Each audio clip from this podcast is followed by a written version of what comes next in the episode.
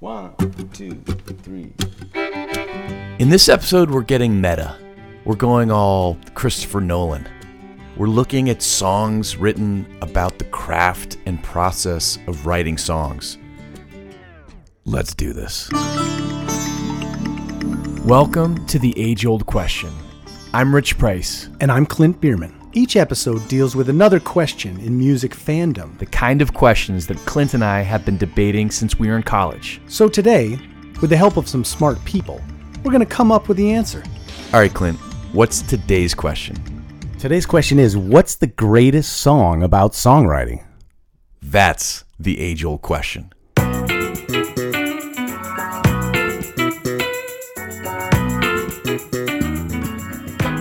Some of our very favorite episodes, Clint, come from suggestions from our listeners, and this is one of those. From our brilliant friend, Peter Nilsson, who texted us and said, A topic for the age old question just occurred to me the other day songs about songwriting or songs that talk about the making of a song. Love it, Pete. Thank you. Yeah, Pete. He goes on to suggest a couple starter logs for our fireside chat. The classic Leonard Cohen song, Hallelujah. We've talked about this song, Clint, a few times on this in various episodes, right? It's one of the greatest songs ever. And for the purposes of this discussion, we'll play the Jeff Buckley version. And the line that talks about it goes like this the fourth, the fifth, the minor fall, and the major lift. Before we hear it, what is Leonard Cohen or Jeff Buckley singing about here? Well, it's music theory, basically. And the fourth and the fifth are referencing chords in the song, major and minor chords. So let's listen. It goes like this the fourth, the fifth, the minor fall, and the major lift. Well, it goes like this the fourth, the fifth, the minor fall, and the major lift. The baffled king composing hallelujah. I love it. And it's, I mean, it's a nice couplet too. It's a great sounding couplet. Great Yeah, it sounding Feels couplet. good in the mouth. Another example from Peter Nelson, Hook by Blues Traveler. Of course, when we talk about a hook in a song, it's usually the chorus, right? Yep. Don't bore us, get to the chorus. It's the refrain, something that everyone can sing along to.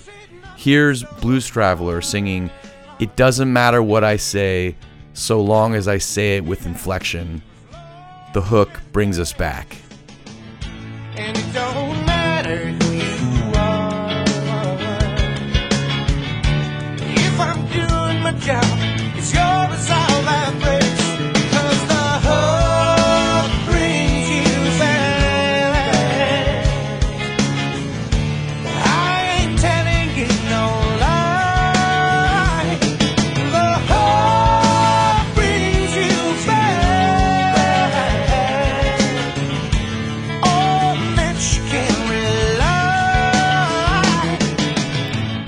And again, there's something very meta about the chorus being this is the chorus, it's the hook, and it's bringing you back. It's sort of this is the role of the chorus, but that being the actual chorus.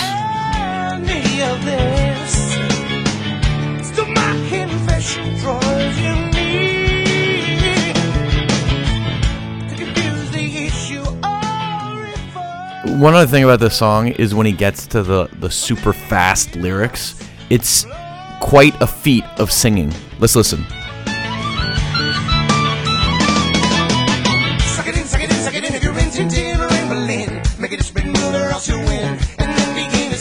You're doing to me. Is not for free. Is killing me. So desperately I'll sing the other love.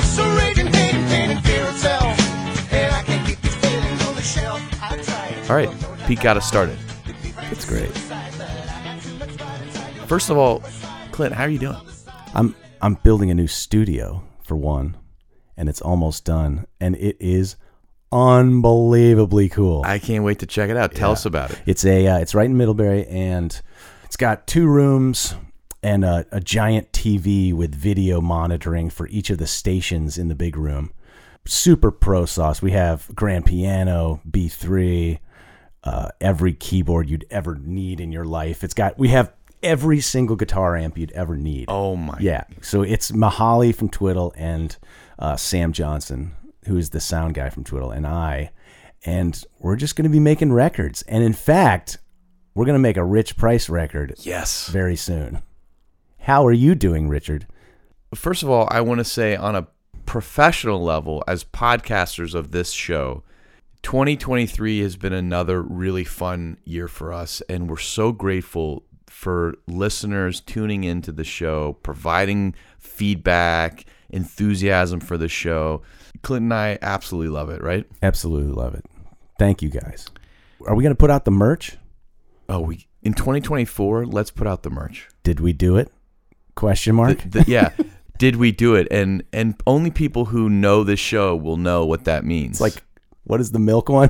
got milk? Got milk? Like, Right. It's like, did we do it? Question mark. All right. Can I start us off with with one for our dads? Okay. So our dads are both fans of Willie Nelson. This song is called Songwriter. It's where Willie reflects on his life as a songwriter and the impact of his songs. It's actually from a film called Songwriter Huh. from 1984, starring Willie and his buddy Kris Kristofferson. Kris Kristofferson. The soundtrack was actually nominated for an Academy Award, but it lost to what? Purple Rain. Ooh, 84. The track and the soundtrack were produced by Booker T. Jones. Oh, wow. Booker T and the MGs. Actually, I just watched, Kimberly and I just watched the 90th birthday celebration Oh, you of watched- Willie at the Hollywood Bowl. Yeah. And Booker T. Jones plays keys in the band. Oh, wow. The film, the songwriter that we're talking about, is a satirical comedy about an artist seeking his freedom, based loosely on Willie's own life. For example, a real life incident of Willie's in which he sold the song Nightlife in 1961 for $150. And it went on to be recorded by over 70 artists and sold more than 30 million copies. Oh, no. Willie. Can you believe that? Willie, Willie, Willie. Wow. Let's listen to a little bit of Songwriter. Write it down, what you found out, songwriter. Don't let it all slip away. Speak your mind all the time, songwriter. Someone is listening today. So write. I do love Willie Nelson.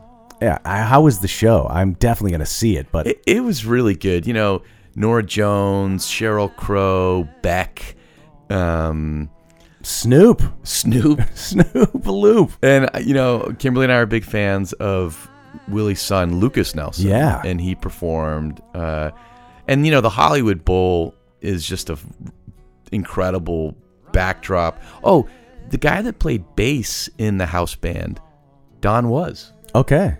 and the guy that played keys in the house band. So I mentioned Booker T played keys at one point, but for the most part, it was Benmont Tench, Oh, nice. Wow. L.A. Cats. L.A. Cats. Have you ever seen a show at the Hollywood Bowl? I saw John Mayer. Kimberly and I saw John Mayer there, and we were front row. Someone got us tickets, and it was 2008, so it was, it was Room for Squ- Continuum, Continue. and Oh, wow. Yeah. it That's great. blew my mind. Yeah. Seeing any concert that close. Yes, especially someone that you're into is is it makes you never want to sit on the lawn again right? Seeing something front row seeing john mayer i saw Phish front row once. And it just absolutely blows your mind. Because as a musician you get it. All the subtleties that you don't get when you don't see it close. You see it and it just it and it also shows that like they're just like we are. Yeah. we could be doing that easily right? It's the same thing Speaking of that, makes me think of a show that Kimberly and I just saw. We just went to the Sphere in Las oh. Vegas and we saw U2. And you're going in January. i am i'm so excited And I just have to say, for anyone listening to the show, And if you've heard about the Sphere and you've thought, do I want to go? The answer to that question is yes, you want to go.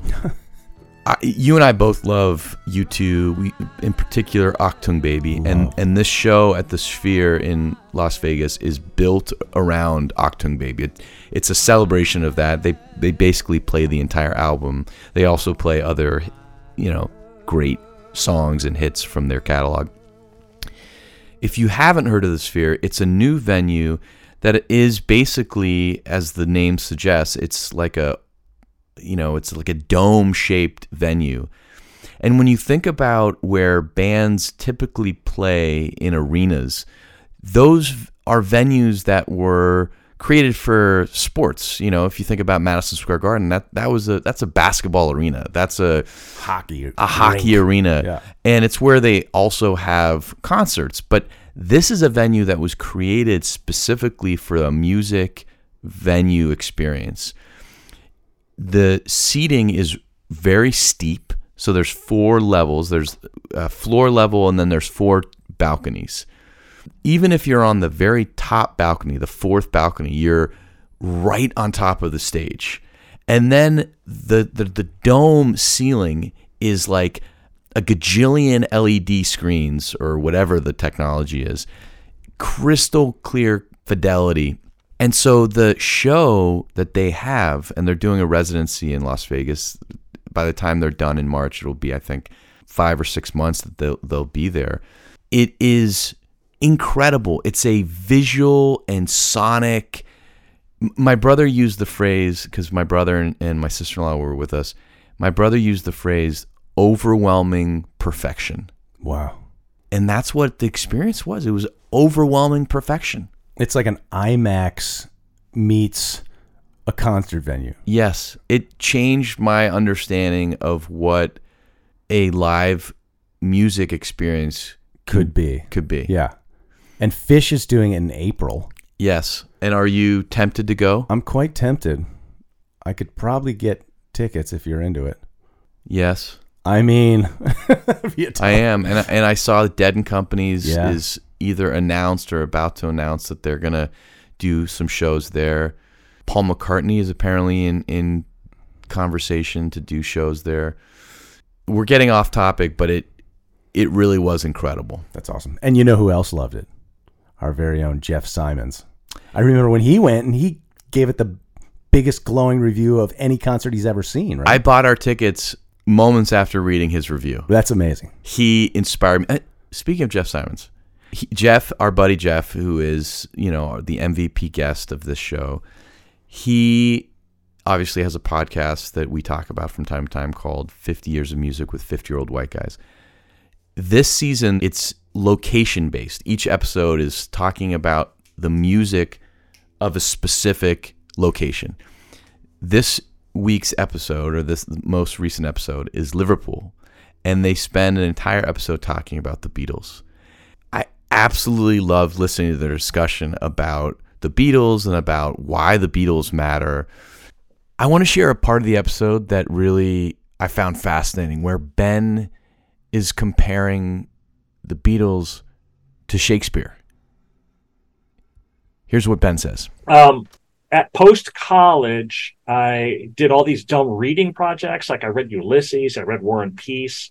Um, I also got the Arden Complete Shakespeare, and I read it from the beginning to the end.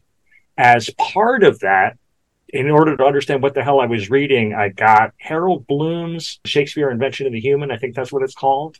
Yep. And so it's uh, like a 500 page work of criticism going through everything Shakespeare ever wrote and making this big argument, which is that it's not only that Shakespeare created literature, it's not only that Shakespeare created what would eventually become the novel, it's that, like in Hamlet and in uh, Richard III and these other plays, he actually created the internal dialogue, like the actual life of a human.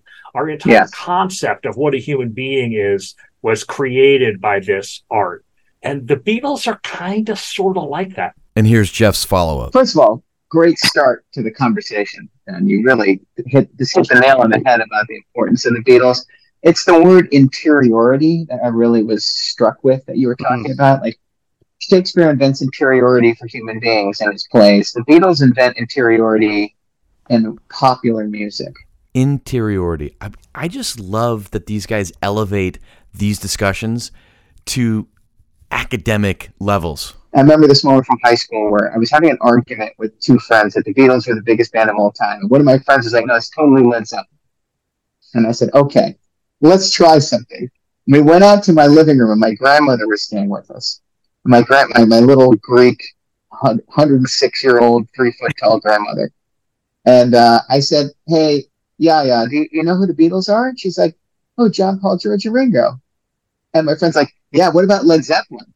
And she looks at me and goes, Led who? I was like, checkmate. So All right, so you're gonna have to listen to their episode to hear the rest of it. But it's a great conversation. It's a great podcast. Let's get back to the topic of today. What is the? What are we? What? so- songs about songs. songs about songs. I got one. My first one is is a is a Sara Bareilles song. Oh. Are you familiar with Sara Bareilles? Yeah, I don't think we've mentioned her on this No. in our 74 episodes. but she is an amazing songwriter. Yeah. I was first introduced to her as the judge on the a cappella show, and she was one of the judges, and Ben Folds was one of the judges. huh? But she was always very well spoken, and she did a bunch of a cappella in college. Huh. She also has won two Emmys because she wrote Waitress, Yes. which is a phenomenal Broadway musical. And she's one of the only people from pop music to really do it well, as far as I can tell you. Like a lot of people have tried. Sting tried, Bono tried, you know, a lot of these guys have tried. And she The dabbling in Broadway. yeah, and she has very much succeeded. Yeah. Um, but the song I want to talk about is from her very first major label record. She sold 3 million albums and 15 million singles in the United States and she's, you know, she's earned 3 Emmy awards, 2 Grammy awards and 3 Tony awards. So she's she's real close to the EGOT. I was gonna say she's just missing the Oscar. Yeah. Yeah. So I see it coming in her Yeah. future, Yes. for sure. Um, so Love Song was this the debut single on her first major label record. It was in, in 2007, and it rose to number four on the Billboard Hot 100, spending more than 40 weeks in the charts. Here's the story: she she'd written all these songs for the record. The label kept coming back to her and being like, "Ah, you're so close," you know. You just keep going, and she got so frustrated. And she was like, "What am I supposed to do here?" Like she knew in her heart that she didn't have the quote unquote single they kept being like, go back and write another one, go back and write another one. And so this song is her FU to the record company, basically. Well, here's a quote. She says, For someone like me who's prone to a lot of depression and anxiety and self doubt, I know that I have to manage my mental state in a really rigorous way. I think I felt protective of myself, but the song ended up opening all these doors for me and taking me around the world. So she writes this song about I'm not going to write you a love song because you asked for it because you want you know the song. We got to play a clip. So it's all about her not writing the song they want, which is very meta, which is exactly what we're talking about. She's writing this song that says, "I'm not going to write you the song you want because I'm don't want to be told what to do." Basically. And by doing that, she wrote her biggest hit song. First of all, let's listen to the song. yeah. Stares at blank pages. No easy way to say this. You mean well, but you make this hard on me. I'm not gonna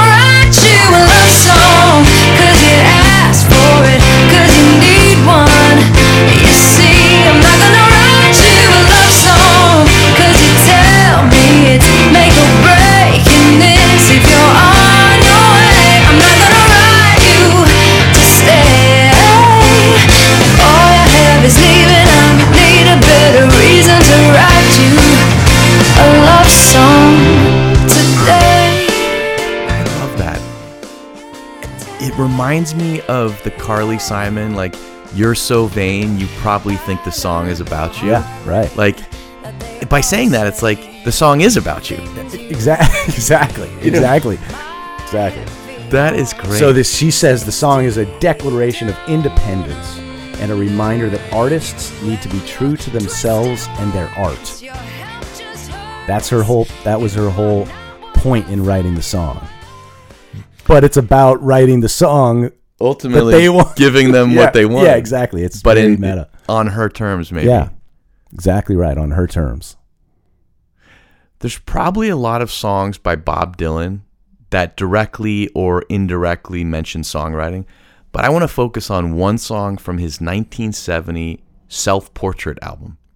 It's a song called All the Tired Horses, and it has just two lines the whole song, Huh. sung over and over, which for a guy who is known to write verses after verses, it's just funny that there's a song with two lines the whole song. In a 1984 interview with Rolling Stone, Dylan talks about the fact that he was so tired of people hounding him at his home on MacDougal Street in Greenwich Village. He says, I just went, fuck it. I wish these people would just forget about me. I want to do something that people just can't possibly like, that they can't relate to. Wow. The two lines repeated over and over are All the tired horses in the sun. How am I supposed to get any writing done? The other thing I should say before we play it, it's notable for the absence of Dylan's voice. It features instead a small choir of three female voices Hilda Harris, Albertine Robinson, and Maeretha Stewart. The chords are 1, 6, 3, 5. Three. He always uses three. C, A minor, E minor, G. Singing that line over and over, almost like a mantra or like the rant of an artist gone mad.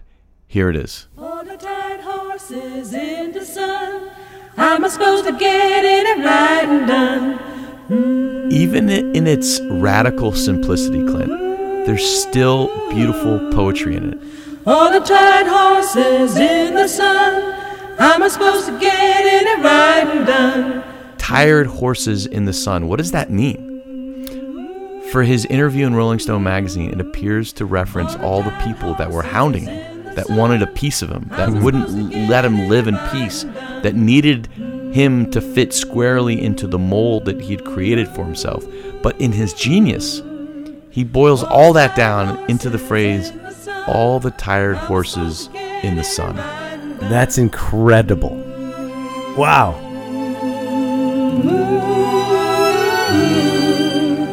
All the tired horses in the sun. I was supposed to get it right and done. How am I supposed to get any writing done? Wow. That's inc- I didn't even know that song. That's amazing. And boy, what a place in your life where you're trying to write a song that people aren't going to like so they leave you alone. Right. right? Like where have you gotten to in your life where you're at that point? That Right. is, woo. What's next? All right, I got another one. I got uh you might have heard of this guy. He's like a little indie guy out of Jersey. Bruce Springsteen? Oh, I've heard, heard of him? He had written the majority of the songs for the album, which was to be Born in the USA. But to quote Tom Petty, the A&R man says he don't hear a single. Yes. So, Jon Landau, who uh, was his friend, his artistic inspiration, he was a music critic. He was also a manager, record producer guy, friend of Bruce Springsteen, said, you know, you got to have a single, and I don't hear it, so write another one. Apparently, Bruce Springsteen said, I've written 70 songs. You want another one? You write it. Got real pissed.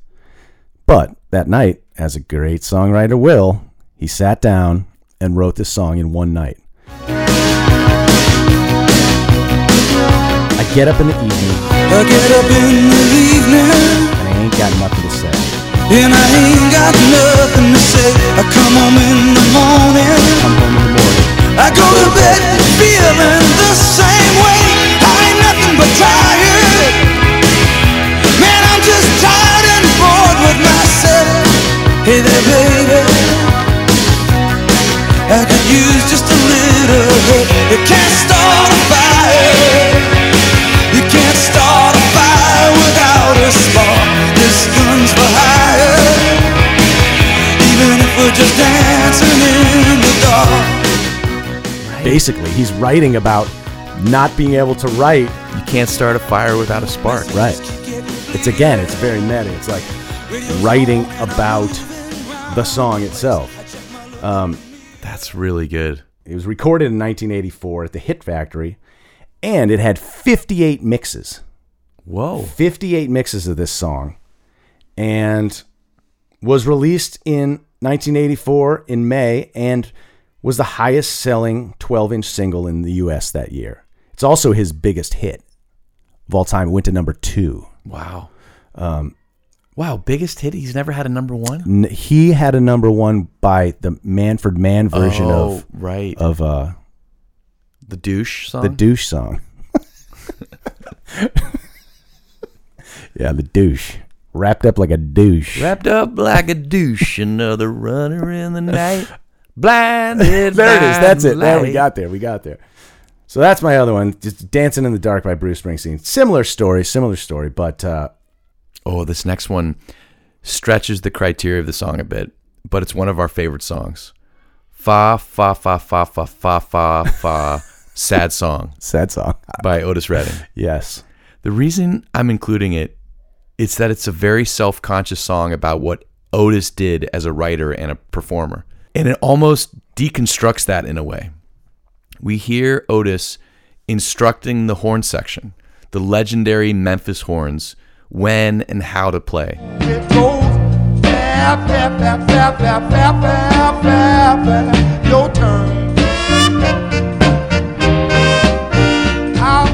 It's also the lyric that self consciously acknowledges how Otis had become known for being the singer and writer of so many sad songs. He says, Sad songs is all I know. I keep singing them sad, sad songs.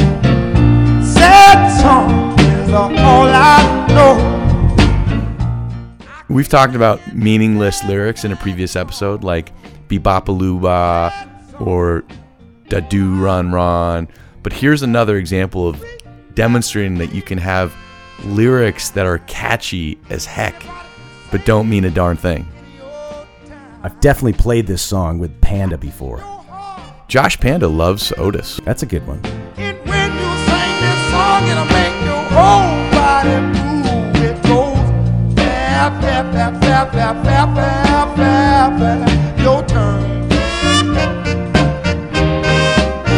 Our. This is a little interesting.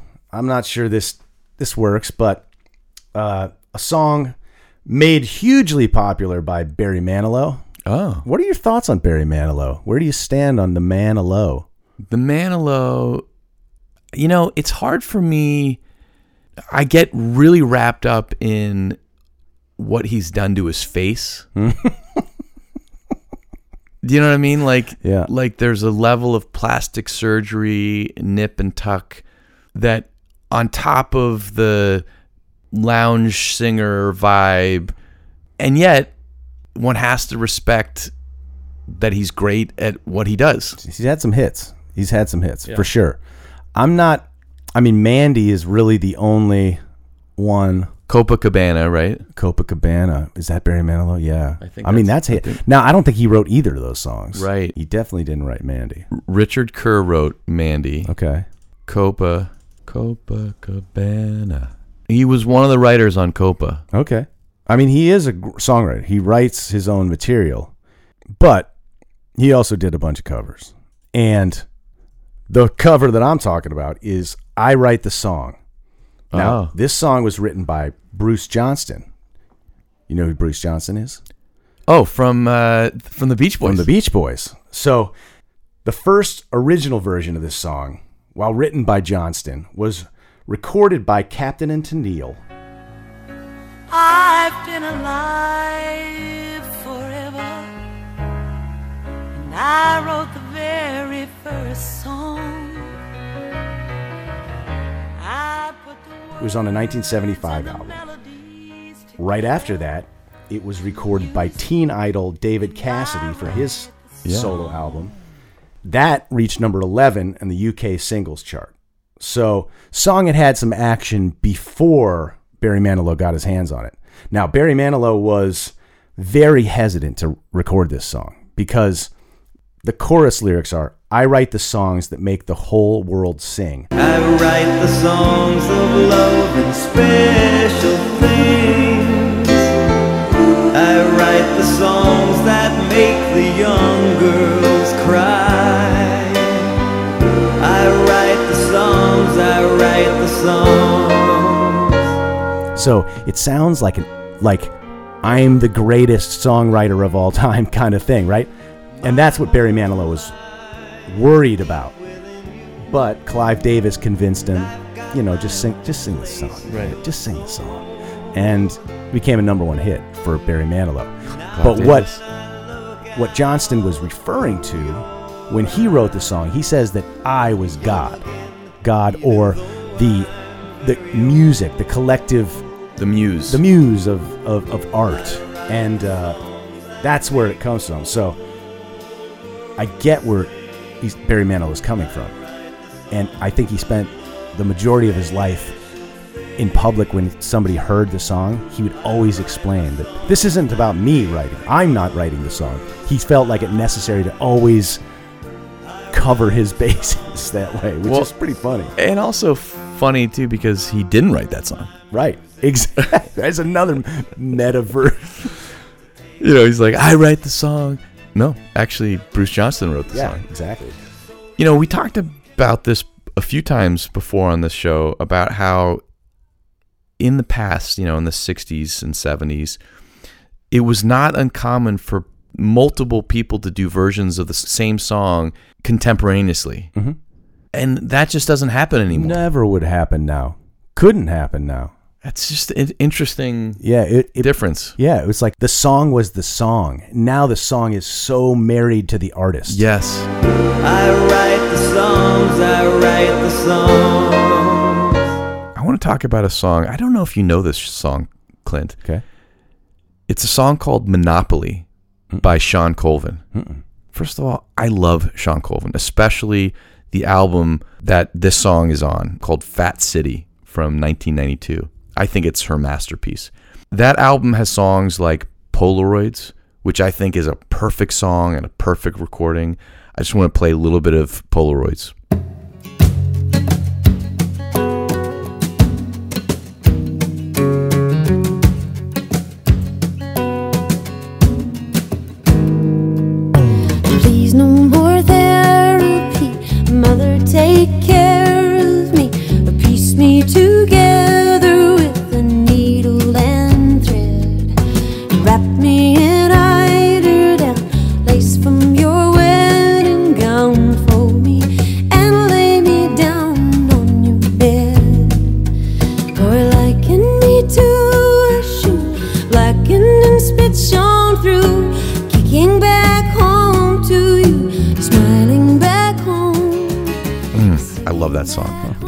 To Monopoly. This song is about the anguish and ambivalence of writing a song as a catharsis for a heartbreak. Mm-hmm. The lyrics are I don't know what else to do. I would rather do anything than write this song for you and perpetuate this thing. In my head, in my living room, with the usual arsenal of broken chords and rusty strings to surrender all. I don't know what else to do. I would rather do anything than write this song for you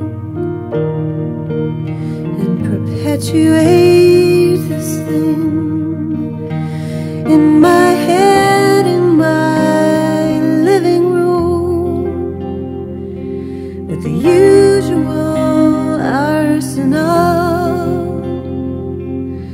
broken chords and rusty strings to surrender all. Ooh. She goes on, music, it never goes. But I told you I hate that shit. And people say, well, you know, you got a song out of it.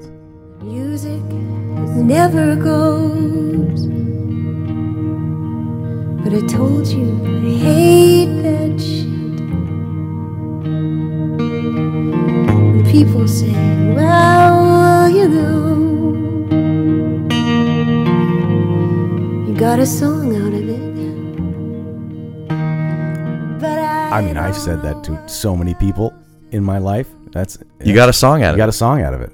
It's it. that I think about that line all the time. That is amazing. Wow, that's exactly what we're talking about. By the way, the musicians on that album are a who's who. Bruce Hornsby on keys, David Lindley on guitars, Jeez. Joni Mitchell on percussion, Okay. the great British songwriter Richard Thompson on guitar, Chris Whitley on national steel guitar, Jim Keltner on drums, Jeez. Larry Campbell on fiddle and pedal steel, Bela Fleck on banjo, What? Mary Chapin Carpenter, Jeff Pevar, Booker T. Jones, who we mentioned earlier. It, go, it goes on and on. Wow. I want to talk about a song from another band that you and I love. The band is Crosby, Stills, and Nash. The song is Just a Song Before I Go. Mm.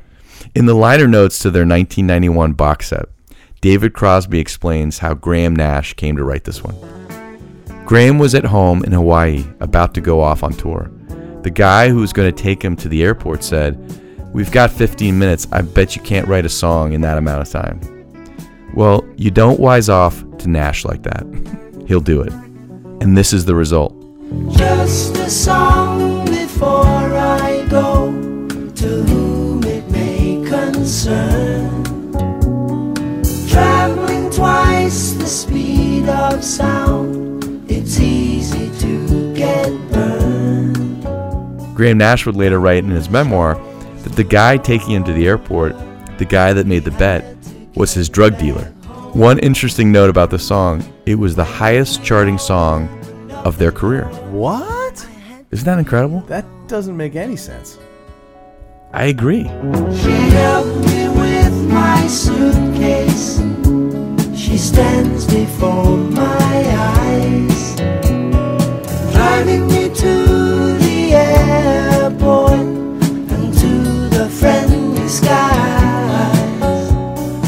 And it was written in 15 minutes. That's awesome. Just a song before I go. Anyone who knows me won't be surprised to know that I turned to a song from Paul Simon.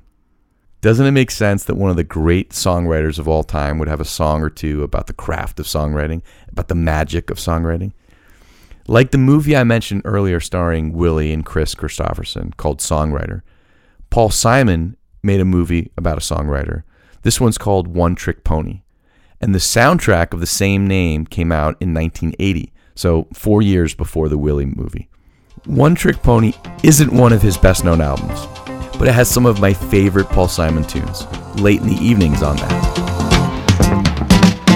First thing I remember, I was lying in my bed. Couldn't have been no more than one or two. How the Heart Approaches What It Yearns, one of his sneaky genius cuts. Incredible lyrics. In the blue light of the Belvedere Motel, wandering as the television burns, how the heart approaches what it yearns. The song is mostly in 5 4. In a fever, I distinctly from a dream. The dream returns. How the heart approaches what it yearns.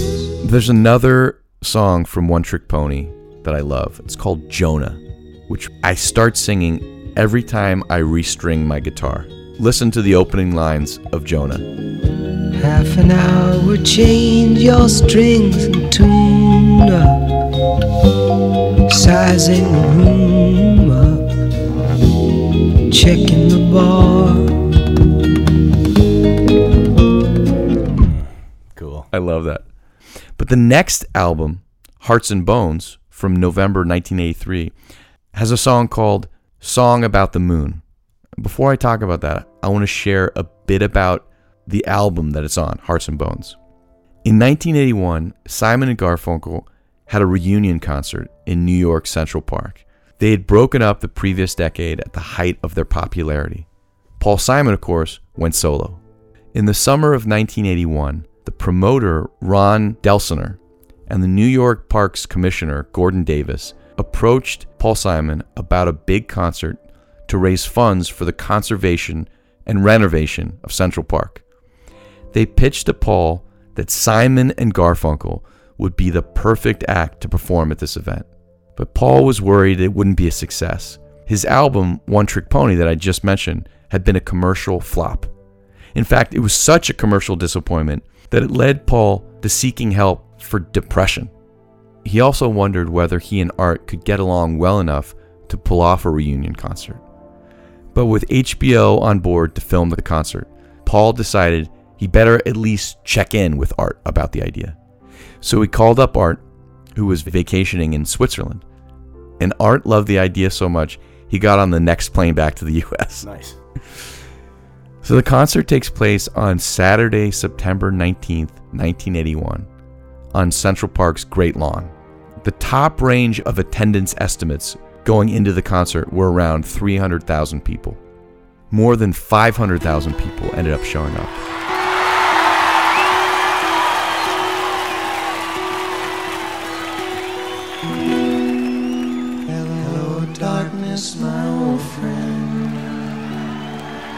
I've come to talk with you again. The soundtrack looms large in my childhood. Absolutely, same. I had it on cassette and I listened to that cassette a lot. Mm-hmm. I remember in particular when they were singing The Sound of Silence and he sings, In the naked light I saw 10,000 people, maybe more, and the crowd just erupts. Yeah. Do you remember that? Yeah. And in the naked light I saw ten thousand people, maybe more. People talking without speaking. People hearing without. Okay, back to Hearts and Bones. This is the album that was written following this triumphant reunion show. The idea was that it was going to be a Simon and Garfunkel record. But as the songs began coming together, Paul Simon decided that they were too personal to fit on a Simon and Garfunkel release. They were songs largely about the tumultuous relationship and marriage to the actress Carrie Fisher. The album's title track, one of his masterpieces, I think, both as a, a song and as a recording, Hearts and Bones, is about Paul and Carrie and describes them as one and one half wandering Jews. One and one half wandering Jews, free to wander wherever they choose, are traveling together in the Sangre de Cristo, in the blood of Christ mountains of New Mexico. On the last leg of a journey they started a long time ago, the arc of a love affair rainbows in the high desert air. All right, it's taken me a long time to get to the song about songwriting. The song is Song About the Moon. Musicians playing on this track include Steve Gadd on drums, Greg Phillinganes on Rhodes. I love the song and the advice about songwriting. If you want to write a song about the moon, walk along the craters of the afternoon. Mm. When the shadows are deep and the light is alien, and gravity leaps like a knife off the pavement, and you want to write a song about the moon, you want to write a spiritual tune. The na na na na na. Presto, a song about the moon. Presto, a song about the moon. Huh. If you want to write a song about the heart, think about the moon before you start. Let's go to the comments. the heart will have Love it. Let's go to the comments. The episode on TV theme songs brought a lot of great comments, starting with my dad.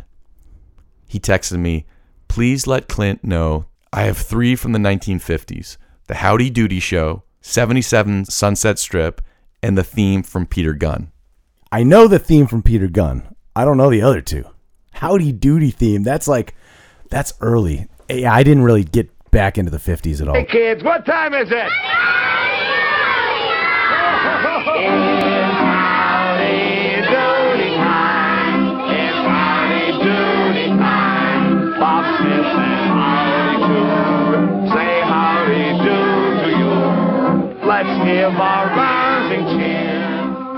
From Jack Gothier. Guys, this was another gem. As you guys know, I enjoy the heck out of this podcast. I have a few interesting things to send about themes, but I'll start with two words Mission Imp- Impossible. Of course, of course, of course.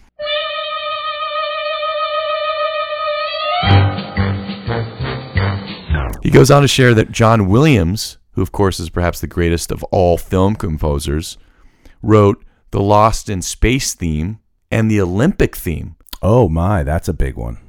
Interesting.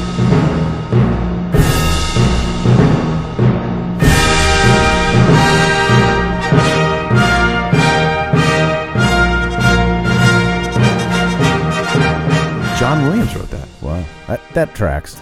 We had a few people write in to suggest that we forgot to mention Shaft. But technically speaking, Shaft was a movie franchise, not a TV series. So, but we did talk about Shaft in our episode on the best use of a song in a movie. And so, for those keeping track at home, you can go back to May of 2021 when we did talk about Shaft. Our buddy Tim from the podcast we mentioned, 50 Years of Music with 50 Year Old White Guys, wrote on Facebook definitively the Rockford Files. And I can't believe I wasn't invited to join you for this one. nice. We did talk about the Rockford Files. We did. In that that guy. Pete on Facebook wrote, Glad to hear Mike Post was in the mix with all the songs he was associated with. Remember we talked about this guy Mike Post? Yeah. Who wrote like He wrote the Rockford Files. He was the guy. he wrote the rock and Yeah. he wrote Greatest American Hero. I mean he wrote At all. all Most. most of them. Mark writes on Instagram, "Hey guys, welcome back. Just finished listening to your latest on TV theme songs. Great job. Thorough and informative. Such a big topic. You probably could do a second show. A couple of my favorites that you missed. An instrumental, the theme from Hawaii Five O. Oh yeah. Remember that one? Oh yeah. That's a great good one.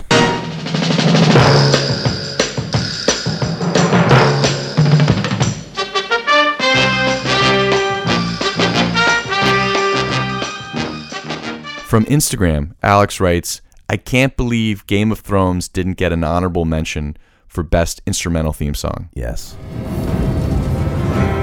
It's good. On Instagram, Steven writes, Suicide is Painless from MASH. Oh yeah, The yeah. MASH. Yeah, I did read about that one. I didn't was know that song was called Suicide Yeah. is Painless. Yeah.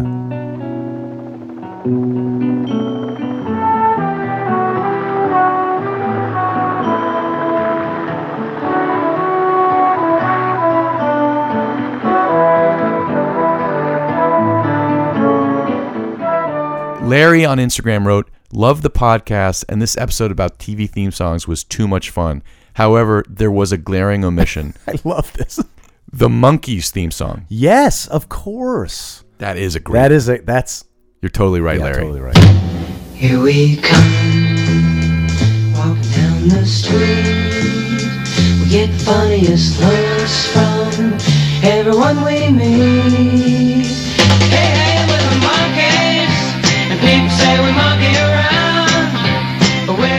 From Andrea on Instagram. Hi, guys. I simply can't wait for new episodes to come. So glad that I'm able to listen here in Germany. Golden Girls was a very popular song here, too. For me, Twin Peaks theme song is another great one. It could also count for a warm bath song Interesting. if the show wasn't so spooky.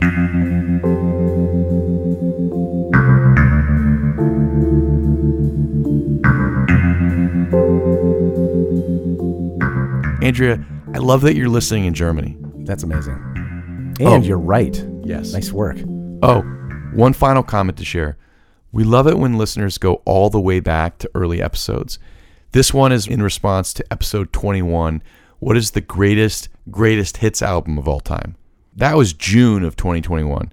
Scott wants us to know that Earth, Wind, and Fire's classic, September, was previously unreleased but included on their greatest hits album.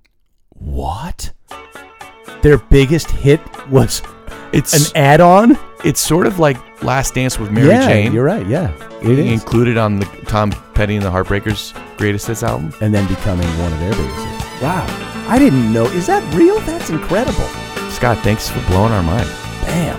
Do you remember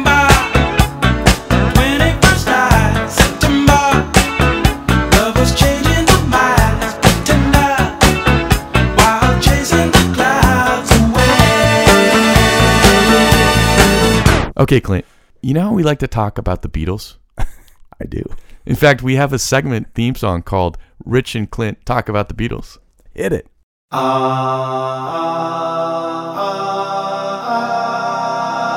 Rich and Clint talk about the Beatles. In our last episode, we talked about the latest single, Now and Then. We discussed the fact that Paul, George, and Ringo had begun work on that song in 1994 and 1995, and we said that it was ultimately George who pulled the plug on any further work on Now and Then. And it's led to some question recently, some criticism of Paul and Ringo that somehow they were going against George's wishes by returning to that song a quarter of a century later. Paul has said that George's issues were less with the song and more the poor sonic quality of the track. But others have said, no, no, George just hated that song. Huh. I want to share a clip of an interview with Olivia Harrison, George's widow, on why she ultimately believes that George was totally on board with his plan from beyond the material world. Oh, nice reference. We were in this store. George saw this clock made out of bits and pieces, and it had some Scrabble letters, and it just said now and then. He was attracted to it for some reason, just took it off the wall and bought it. Built this little Russian dacha in the garden and hung the clock in it, and there it sat for 25 years. End of last summer, cleaned it up a little bit, put it on the mantelpiece. Phone rings. It's Paul. And he begins to explain that there was reminding me of this third song that was on the cassette tape with Real Love and Free as a Bird. And I said, I remember it. It's called Now and Then. And I was standing there looking at the clock that said Now and Then. We were so moved and happy that this thing that George had held in his hand somehow magically appeared. And I said, I think this is Georgie saying it's okay. Wow. That's a that's a sign. Yeah. Yeah, that's awesome. Do we have time for some Mondegreens? Ah, There's always time for a good Mondegreen. My wife is kind of the queen of Mondegreens in that she just sings what she hears and then I hear her sing that and I'm like, "Whoa, whoa, whoa, whoa, what did you just say?" And this happens all the time in our relationship. So, the other day, we were we were listening to uh Fine Young Cannibals. Yeah. She drives me crazy. She drives me crazy. Like long blonde hair.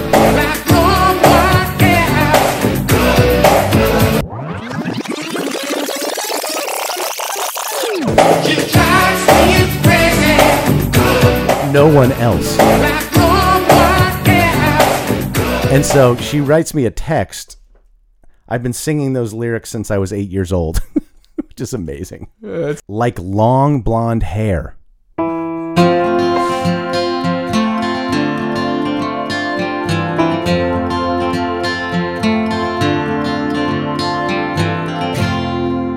All right, I'm ready. Are you ready? I'm going to say my pick for the greatest song about songwriting is from Bernie and Elton. Your song. Oh, of course. Here's a great interview with Bernie Taupin about how the song was written and how the scene from the film Rocketman is actually really accurate in its portrayal of how the song was written in under 10 minutes. We've got to go back to you in Elton's house with Sheila. Um, She's making. She's got a fried egg on the go. Right? A couple of fried eggs. A couple of fried eggs, and you um, sit down and you knock out your song in ten minutes, right? Well, you know what's interesting is that if if anybody's seen the movie Rocketman, you know, uh, for the most part that is a fantasy. Um, and it's chronologically the music's mixed up all over the place, but there are a couple of scenes in Rocketman that are really, really very much the way that they happened, and that the the composition of your song in the movie is is really very much the way it happened. I mean, you see Elton and I at the breakfast table. Sheila's in the kitchen. I think the uh, uh, Elton's grandmother's in it, but she wasn't there at the time in reality. And there's a scene in the movie that I I actually um, told them they should put in the script because it's, something that really happened. And I don't know how many people picked it up in the movie, but there's a bit in the movie where. Uh, I kind of pick it up and wave it under Elton's nose, and he kind of looks at it, he picks it up, and he goes, "This has got egg on it," and which which I remember clearly was the way it happened. And then he did. He took it and went into the living room, you know, where the old stand up piano was, and sat and basically composed it in a very, very short time.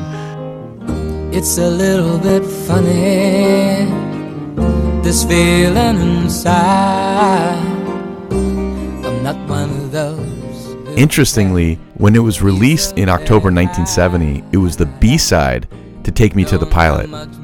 But DJs preferred the B side, Your Song, and spun that instead. It was praised by Rolling Stone magazine as McCartney esque. In 2022, Billboard magazine ranked it number two on the list of Elton's greatest songs. Wow. Yeah, one of the very first songs of the collab. My gift is my song, and this one's for you. But what's your pick for greatest song about songwriting? I'm gonna have to go "Love Song" by Sara Bareilles. That is great. It's a great song. It's it's a really, really well produced song. She sounds great singing it, and I love that it's just an fu to the music industry and sticking to your guns. So well done, Sara Bareilles. And I'll just say that my bandmate Brian Chartrand has a song that we do called Love Song. I think I'm writing a love song. I think I'm writing a love song. I think I'm writing a love song. So that's a song about it. Yeah. About songwriting. Oh, that's a great one. Huh. Nice pull. Maybe we should re- revise and say Brian's is the best song about songwriting. It's it's interesting. I love the fact that I think, right? I think I'm writing a love I song. think I'm writing a love song. That's think I'm writing a love song for you. I'll sing it out even if you walk away. I think oh wow. Well, it's interesting. He often talks about how me and Greg are the ones that write love songs, and he writes songs about drinking bourbon and and crashing and burning. So for him to say like there's an ambivalence, right, about that lyric, like I think I'm writing a love song as you're walking away. Yeah. Wait, this is really good, bro. Boy, he's like an onion. Yeah. He, you know, there's many layers to this guy. This guy. We hope you had fun, as much fun as we did. We hope you had a great 2023, and here's to a great 2024 when we answer some more age old questions.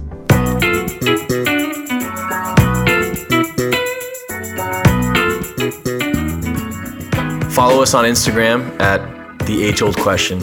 Facebook, The Age Old Question. We hope this conversation has sparked some ideas and thoughts of your own. Let us know in the comments. But let's be kind, people. Yeah, No hating. no hating.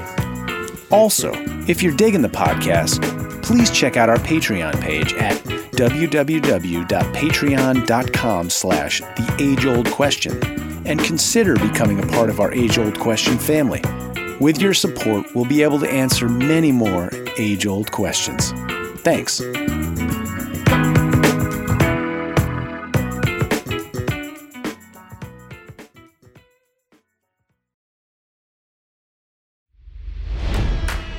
It's NFL draft season, and that means it's time to start thinking about fantasy football. FantasyPoints.com features industry leading experts and prognosticators using proprietary hand charted data to help you score more fantasy points. FantasyPoints.com is the place to go for whatever kind of fantasy football you play. Whether you play fantasy football, daily fantasy sports, or do a little bit of everything, Fantasy Points has the meticulously researched content to guide you to victory. And why wait for the fall? Fantasy Points also covers the new spring football league, the UFL. Join the guru, John Hansen, Scott Barrett, Joe Dolan, and other massive names in the fantasy football universe with an exclusive offer. Use code Pantheon for 15% off any fantasy points package, including the all in package, with access to every article, tool, and data nugget that Fantasy Points has to offer. That's fantasypoints.com and code Pantheon for 15% off at Fantasy Points. Fantasypoints.com. Code Pantheon. Score more fantasy points.